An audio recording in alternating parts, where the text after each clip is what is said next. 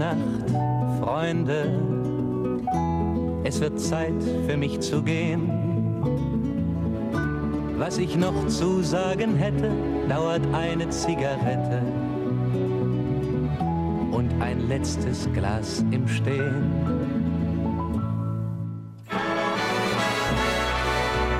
Dit is Het Beste uit het Oog. De wekelijkse podcast van NOS met het oog op morgen. Buiten is het 20 graden. Binnen zit Mieke van der Wij. Welkom bij de podcast. Het WK voetbal is van start gegaan. Wees niet bang, we gaan het er niet uitgebreid over hebben.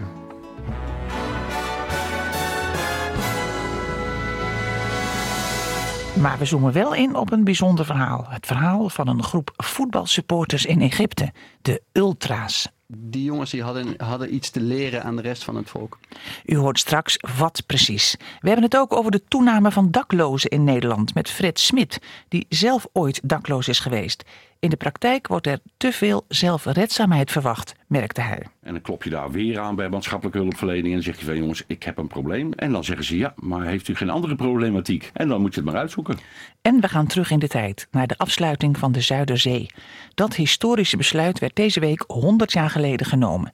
Tot onvrede van de vissers.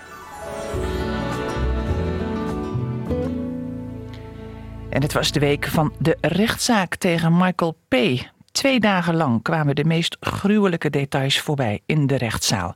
Daarna volgde de eis. 28 jaar en TBS met dwangverpleging. Voor het verkrachten en doden van de 25-jarige Anne Faber.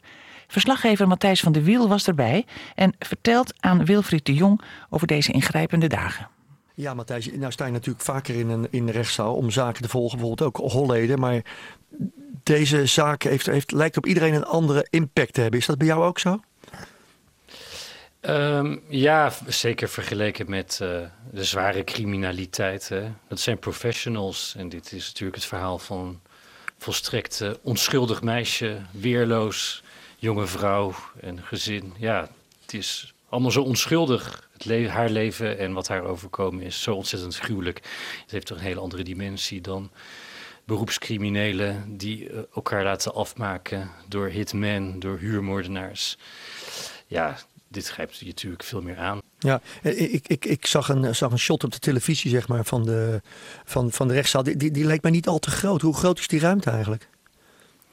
Ja, de rechtszaal zelf, waar het allemaal gebeurde, is inderdaad niet zo groot. Het is dan ja, je, de plek die je, die je op de tv-beelden ziet, waar de rechters zitten, de officieren van justitie. Daarvoor de, de, de banken waar de verdachte zit, de advocaten. En daarachter waren, geloof ik, vier rijen stoelen. En er was nu zelfs wat extra ruimte gecreëerd, volgens mij, om uh, wat meer ruimte te hebben tussen Michael P. en waar wij zaten. Ik zat zo'n 2,5 meter achter hem en daartussen zaten dan twee agenten om hem uh, te bewaken. Dat is, uh, dat is normaal natuurlijk bij verdachten die van dit soort feiten worden verdacht. En mm -hmm. mensen die in detentie zitten, dat daar politie bij zat. Maar die zaten wel heel nadrukkelijk recht achter hem met wat meer extra ruimte tussen hem en, en het publiek. Ja, maar jij zegt dat je, dat je er echt vlak achter de verdachte een plek had.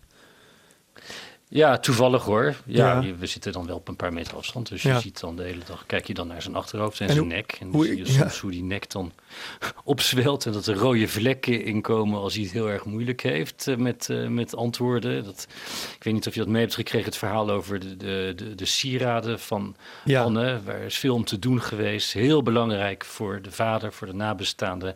Nooit teruggevonden. Het Openbaar Ministerie denkt dat hij die verpatst heeft om drugs te kopen. Hij zegt steeds ik heb ze nooit gezien. Maar ja, ze waren wel te zien op die selfie die ze van zichzelf maakte op die avond van die fietstocht. Dus waar zijn ze gebleven? En hij kreeg een paar keer de gelegenheid om het verhaal te vertellen, deed dat niet. En toen zag je bijvoorbeeld die rode vlekken in zijn nek.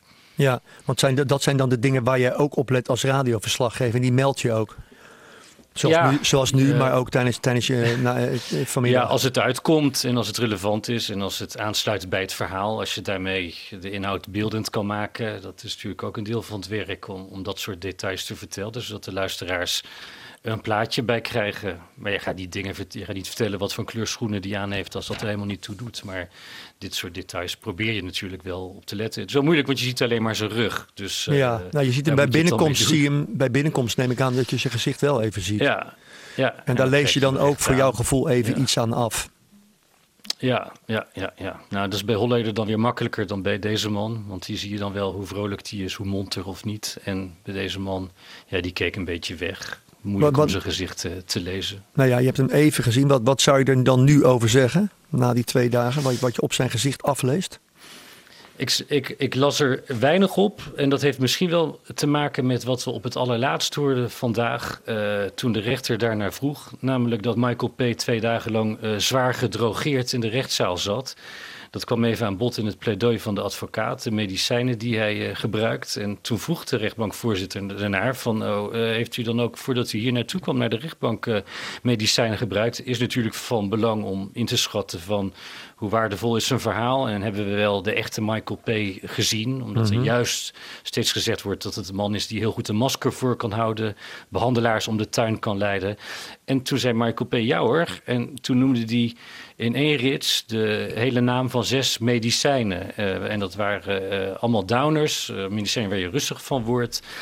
antipsychoticum, antidepressivum, kalmeringsmiddel. Nou, hij kende alle namen, hè. het waren er zes. Dus dat was vrij indrukwekkend, vond de rechtbankvoorzitter ook. En dus dat wijst er wel op dat we een hele rustige versie van Michael P. hebben gezien. We hebben gehoord hoe agressief die kan worden, hoe moeilijk hij zijn agressie kan beheersen. Nou, uh, soms had hij een kort lontje, vooral gisteren toen hij zelf aan het woord was. En als hij het moeilijk kreeg, reageerde hij best wel fel soms. Uh, kortaf en fel. Mm Vandaag heeft hij geen woord gezegd. Hij, okay. ja, hij zag er dus heel rustig uit. Ja, nou, nou, nou, dat was met name geholpen. Maar gisteren ook echt wel gruwelijke details zeg maar, naar voren gekomen in, in, in, in de verhalen. Uh, uh, die, die hoor je allemaal. Uh, hoe filter jij dat voor jouw eigen verhaal op de radio? Wat, wat meld je wel en wat meld je niet? Ja, wat je gehoord hebt is dus de gekuise versie. Uh, ja. Want wij laten veel weg. En uh, er zijn niet harde afspraken voor uh, wat je wel niet vertelt. je probeert zoveel mogelijk ja, haar integriteit te respecteren. Maar ja, als je het hebt over een verkrachting, dan kun je het daarbij laten. En, terwijl wij, dat was vreselijk om te horen, alle details daarover te horen kregen. Maar ja, die zijn dan niet noodzakelijk om te vertellen waar het om gaat in deze rechtszaak. Wat de belangen zijn, wat, het, uh, wat de verschillende partijen willen en welke moeilijke beslissingen de rechtbank zou willen maken. Daarvoor zijn dat soort details niet nodig. Dus kosten wat het kost proberen alle, alles wat op sensatie lijkt, en alle gruwelijkste dingen weg te laten. Dat ja. moet je dan proberen zonder de dingen die echt relevant zijn, ja, die moet je wel benoemen. Ja. Nou heeft deze zaak hè, de, de afgelopen periode heel veel uh, aandacht gehad op, uh, op het moment van de verdwijning, de zoektocht, noem maar op. Merk je nu dat dat, dat, dat invloed heeft op, op hoe de zaak is behandeld? Ja, nee, wel aan wat ik eerder vertelde, de hoeveelheid publiek. En er werd natuurlijk aan gerefereerd. En het feit dat wij daar met zoveel pers zaten, de aandacht die het krijgt in de media, dat wel. Maar niet de behandeling sec. En ik denk dat iedere rechtbank in Nederland ook wel professioneel genoeg is om gewoon te doen waar die voor is. Kijken van wat is de verdenking, wat is het bewijs en wat doen we met deze verdachte. En er werd ook door de procespartijen amper op ingegaan. Soms zie je dat juist een openbaar ministerie de geschokte maatschappelijke orde of de schok in de samenleving meeweegt, daar mhm. nadrukkelijk op ingaat. Bijvoorbeeld een zaak Wilders of een, uh, ja. de zaak uh, Volkert van der Graaf, uh, toen de moord op Pim Fortuyn, heb ik toen ook gedaan. Ja, daar heel nadrukkelijk, of terrorismezaken, dan is dat een argument om te zeggen, ja, kijk eens, de samenleving is zo geschokt geweest, dat moet strafverzwarend werken. Dat deed het Openbaar Ministerie vandaag niet. Dus de feiten zijn schokkend genoeg. Dankjewel, Matthijs van der Wiel. Nederland biedt niet iedere dakloze huisvesting aan, terwijl dat wel een mensenrecht is. Daarnaast stijgt de dakloosheid in Nederland. Het College voor de Rechten van de Mensen rapporteerde daar de afgelopen week over. Rob Trip sprak met ervaringsdeskundige Fred Smit. Die was getrouwd, had een goede baan met een salaris boven de balken en de norm en een mooi huis. En toen ging het mis. Echtscheiding, dat één. Uh, twee, uh, onverantwoorde beleggingen en dat soort dingen doen. En allerlei andere problematieken waardoor je gewoon op een bepaald moment er niet meer uitkomt. Je raakt je baan kwijt. Groot salaris, hoge alimentatieverplichting, kun je niet meer voldoen, beslaglegging. nou ja, en dan valt het een naar het ander om. En dan eh, word je dakloos. Dan wordt je eigen huis verkocht. En dan ga je hopen op maatschappelijke hulpverlening waar je denkt van ik heb 35 jaar gewerkt en belasting betaald. En dan zeggen ze nee, nee, nee. Maar was het dakloos? Want eh, Ja. gewoon letterlijk dat u op straat... Eind 2010 eh, zei de ING-bank, meneer Smit, u kunt niet meer betalen, we gaan uw huis verkopen en zoek het maar uit. En dan heb je bruto een hoog inkomen, dus je komt niet in aanmerking voor een sociale huurwoning. Eh, en netto heb je na beslaglegging 800 euro. En je kunt ook die vrije sector huren en dan is het eigenlijk zoek het maar uit. Want je bent weldenkend, je hebt geen eh, verslaving, geen psychiatrische aandoeningen, dat soort dingen. En dan moet je het gewoon uitzoeken. En wat deed u toen dan? Dan ga je oplossingen zoeken en dan ga je een En periode... maar waar, waar sliep u? Wat, dan ga je een paar maanden bij je dochter in huis, maar je ziet dat dat geen oplossing is. Dan ga je anti-kraak wonen in Boskoop of in Gorkum. En dan klop je daar weer aan bij maatschappelijke hulpverlening. En dan zeg je van jongens, ik heb een probleem. Ik, dit gaat me niet meer lukken. En dan zeggen ze ja, ja, ja, ja, maar heeft u geen andere problematiek? Ik zeg nou, is dit niet genoeg? Nee, dat was niet genoeg. En dan moet je het maar uitzoeken. Ja. Ja, u kunt er nu om lachen, maar hoe was, Ik- hoe, ik- hoe was u er toen aan toe? Eh, ik heb momenten gehad. Ik heb in Boskoop een moment gehad dat ik. Ik woonde vlakbij een spoorwegovergang. En ik heb een moment gehad dat ik dacht van. Toen ik hoorde dat ik in Boskoop uit mijn oude kraakwoning moest. Binnen twee weken dat ik dacht van. Ik ga nu op de overweg staan en ik spring maar voor de trein. Maar dat was maar heel kort. Want het leven is nog bijzonder aantrekkelijk om allerlei andere dingen te doen.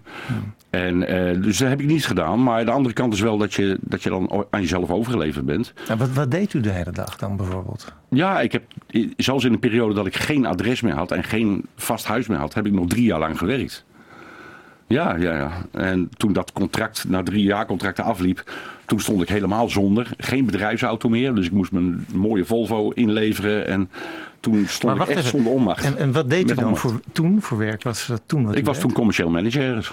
En, en waar ging u s'avonds dan naartoe? Was er andere, Dan ging naar ik terug naar mijn ging? anti-kraakwoning. Dan ging ik terug naar mijn anti-kraakwoning. En ik liep in een prachtig pak van 3000 euro van Kleermakerij de Oost op, eh, in, uit Amsterdam. Eh, en ik had 800 euro netto inkomen. Want de rest was beslag opgelegd. Ja. En, en met, en met dat, dat bedrag en met Ja. dat stel hersens dat u heeft. Heb ik drie jaar lang eh, en daarvoor al een aantal jaren lang alles gered. En op een gegeven moment is het op. Dan ben je klaar. Ja, maar en, want ik wou zeggen, en lukt het je dus niet om Nee. iets te regelen dat Nee. iemand Nee. ja, ervoor zorgt dat het jezelf niet lukt, maar dat je in ieder geval een dak boven je hoofd hebt? Nee, want eh, ik, soms eh, je verliest je sociaal netwerk.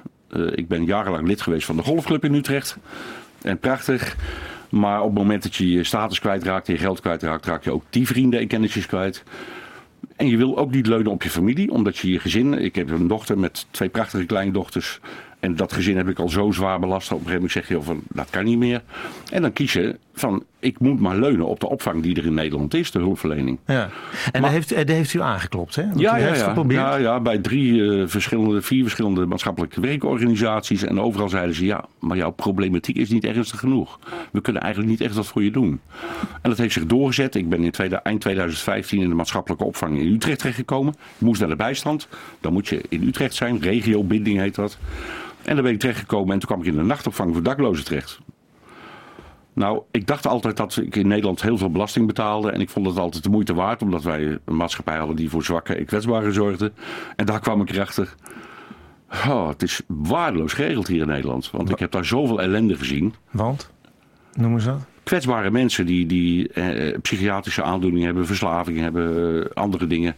Maar ook mensen zoals ik zelf. Die, Die weldenkend zitten daartussen en- en die... ja, en dan zit je daartussen.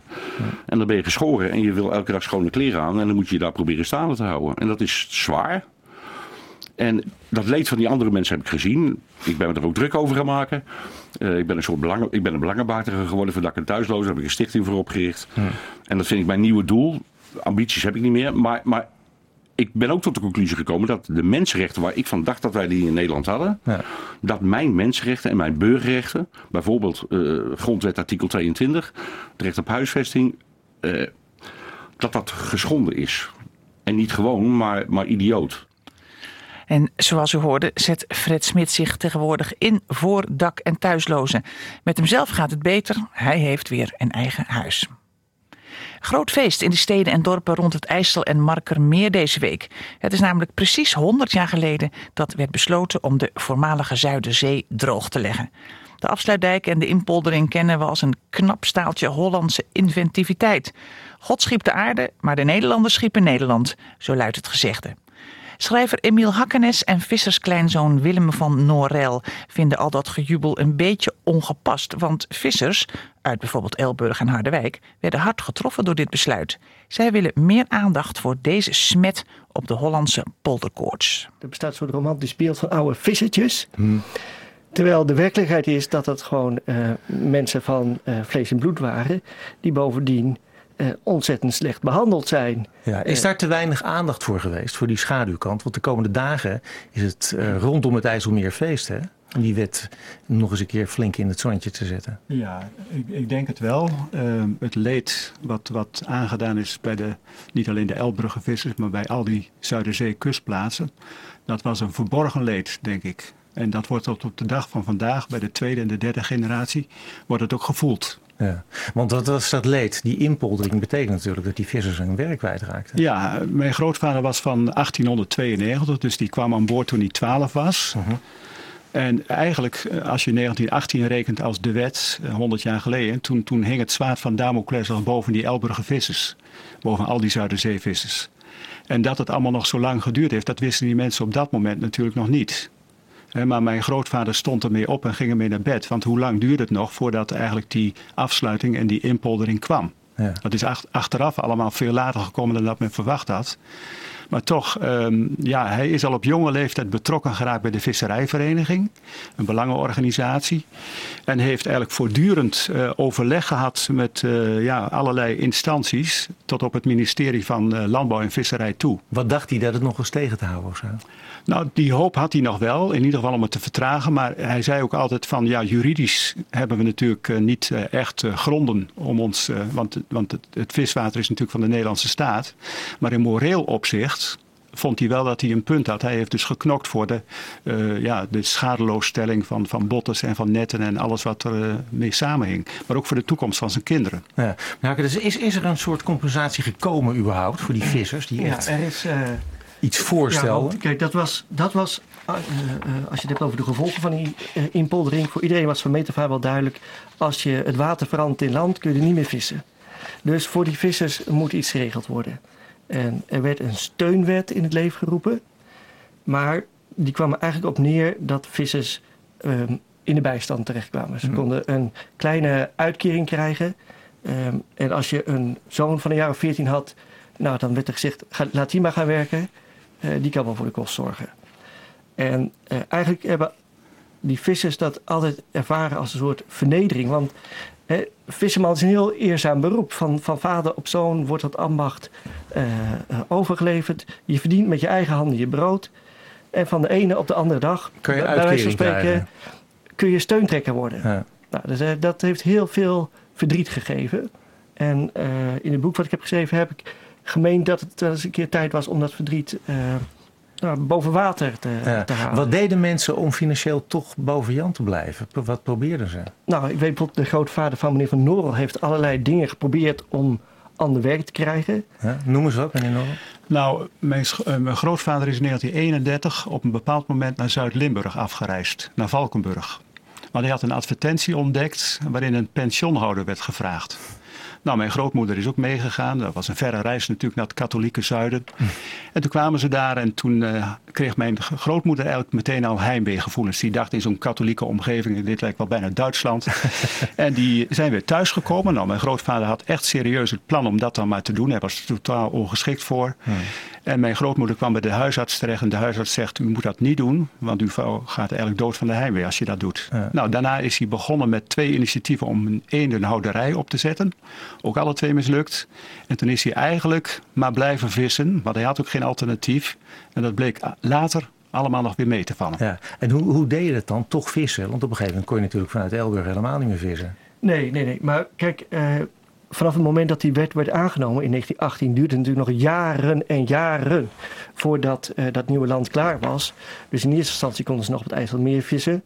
Uh, totdat in de jaren 50 daadwerkelijk voor de kust van Elburg land gemaakt werd. En toen was het afgelopen. En toen was het afgelopen. En toen hè, moet je voorstellen, er werd een dijk gelegd, waardoor er voor de kust een soort van badkuip of uh, zwembad was ontstaan. En dan een paar vissers mochten dat nog leeg vissen, terwijl het water eruit gepompt werd.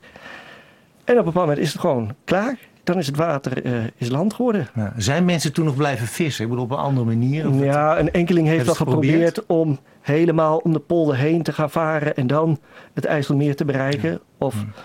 Op, het, op het, het randmeer wat daar tussen het oude en nieuwe land. Maar eigenlijk is dat heel marginaal. Ja, nou, er zijn in Elburg nog vissers geweest, je houdt het niet voor mogelijk, die in 1960 en 1961 nog geïnvesteerd hebben in een nieuwe kotter. 60.000 gulden. En wat dachten die dan? nou, die, hadden nog zoiets van, we vissen door tot het niet meer kan. En die hadden ook de stille hoop van, uh, als we het heel goed doen, dan kunnen we binnen een paar jaar terugverdienen. En dat is ook gelukt achteraf.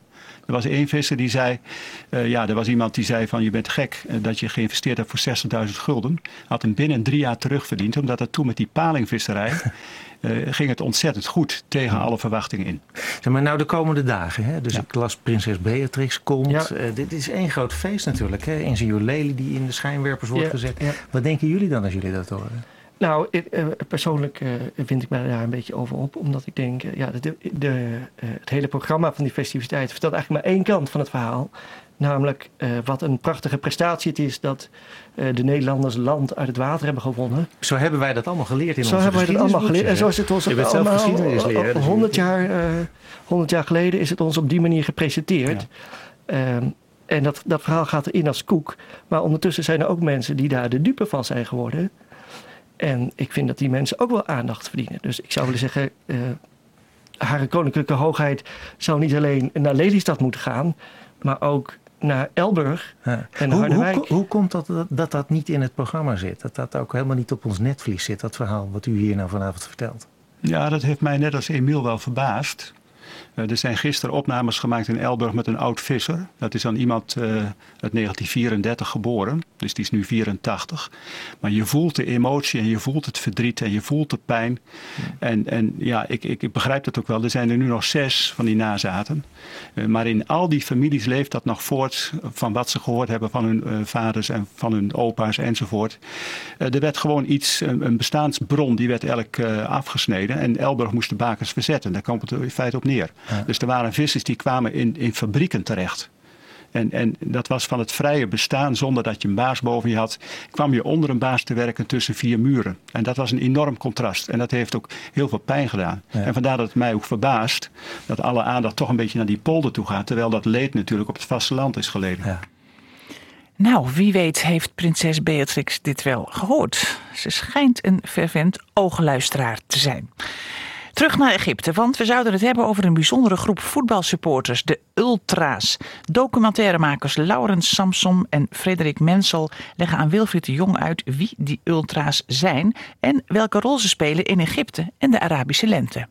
Ja, de Ultra's hebben eigenlijk een, een onverwacht belangrijke politieke rol gespeeld. Ze verenigden zich een beetje aan het eind van de, van de periode van Mubarak in het stadion in een land waar permanente noodtoestand is, uh, waar mensen zich niet mogen verenigen.